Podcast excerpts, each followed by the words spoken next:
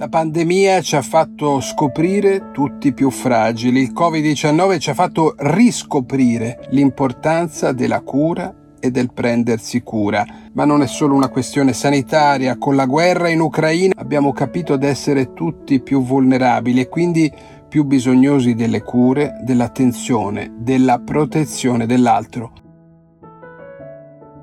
Bentornati a Vita Podcast, la voce del volontariato, la voce della sostenibilità, la voce dell'economia civile. Io sono Giampaolo Cerri, un giornalista di Vita e voglio accompagnarvi a una riflessione sul valore della cura.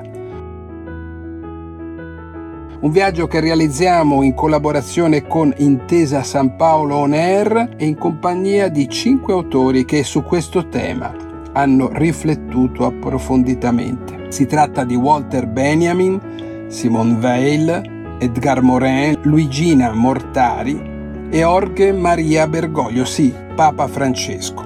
A scegliere queste voci autorevoli è stato Ivo Lizzola, professore ordinario di pedagogia generale e sociale all'Università di Bergamo, a sua volta uno studioso che sulla cura ha fatto riflessioni di grande spessore. Il professor Lizzola ci introdurrà a un brano scelto per ogni autore che potremo ascoltare dalla voce dell'attrice Giulia Villa.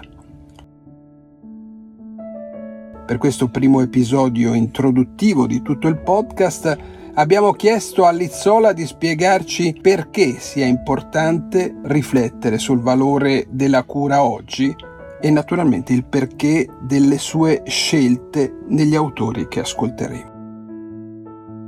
Viviamo tempi particolari nei quali la vulnerabilità propria di ogni vita, di ogni donna, di ogni uomo, emerge con una forza tutta particolare. È la vulnerabilità dei corpi, la pandemia, e anche la vulnerabilità del rapporto con il tempo, il futuro, quanto regge delle memorie, ad esempio, quanto regge delle relazioni tra le donne e gli uomini, dentro i legami di convivenza.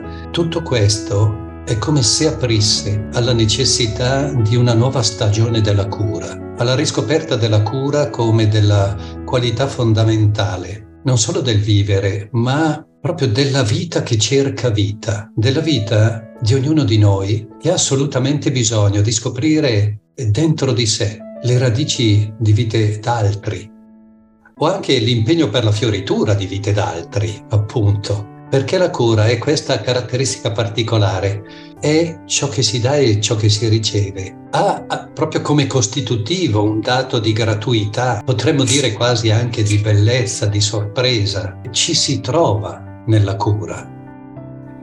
Oggi tante donne, tanti uomini, anche nella nostra convivenza in altre parti del mondo in modo anche più drammatico, e poi le giovani vite, quelle dei miei studenti, dei miei figli, dei più piccoli ancora, che si sentono così a volte nella sospensione su un vuoto, sull'incerto. Ecco, tanta vita non si sente consegnata e affidata.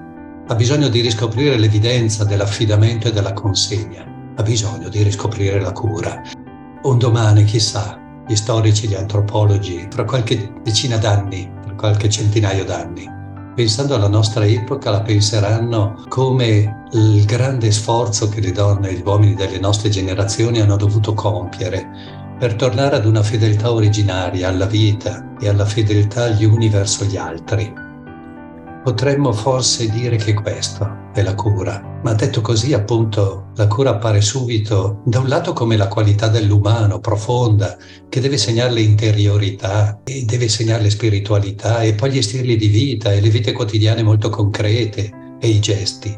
E dall'altro la cura appare come l'inevitabile orizzonte politico del nostro convivere, della nostra economia, del modo di ripensare il diritto, che non può che essere intergenerazionale oltre che diritto planetario e non può che essere un diritto che coinvolgere tutta la vita, tutte le forme di vita, un diritto che ha bisogno della fraternità di San Francesco e poi ha bisogno della fraternità attesa come progetto di Papa Francesco l'età della cura, dentro la durezza dei tentativi delle tecnoscienze di fare della vita una sorta di amministrazione tecnologica, dentro questa nuova grande sfida della violenza, dell'esercizio della forza, dentro questo tempo che Byung-Chul chiama come il tempo della fuga dal dolore, questo tempo anestetico, questo tempo fatto di analgesie, che persino usa la bellezza e l'arte semplicemente come anestetico, quando dovrebbe essere il richiamo allo sfondo della gratitudine verso la vita, verso altri. In questo scambio appunto in cui potremmo generosamente rideclinare le vite e affidarcele ancora reciprocamente. Per cui è importante, è importante che andiamo a scavare, che andiamo a ritrovare alcune radici che poi sono radici profonde e anche diversificate. Sono radici che troviamo in diverse culture, che troviamo in diverse tradizioni religiose, che troviamo nel pensiero laico, il bisogno di credere, Giulia Cristeva, o Walter Benjamin, questa idea incredibile dell'esperienza come il mancante che chiede cura o nella profondità vertiginosa del pensiero di alcune grandi donne mistiche, filosofe come Simone Weil, questo tema dell'attesa di bene, no? Forse aveva ragione Paul Ricoeur quando diceva che quando l'umanità è sfidata fino in fondo è costretta a scavare in profondità, nei pozzi di senso, nelle riserve che può ancora ritrovare per rianimare e rigenerare, per operare nuove rigemmazioni. E quando si scava nel profondo, all'interno di ogni cultura, di ogni tradizione, di ogni portato di memoria, alla fine questi scavi convergono e ci fanno arrivare a bolle d'acqua sorgiva no? che sono comuni, scavando in profondità. Appunto le radici si intrecciano, le sorgenti si ritrovano e noi ritroviamo la possibilità allora di confidare e di affidarci. E con le parole del professor Ivo Lizzola si conclude qui questo primo episodio di Voce del Verbo Curare, un podcast realizzato da Vita in collaborazione con Intesa San Paolo On Air. Ritroveremo il professore nel prossimo episodio dove ci introdurrà a una pagina molto significativa di Walter Benjamin.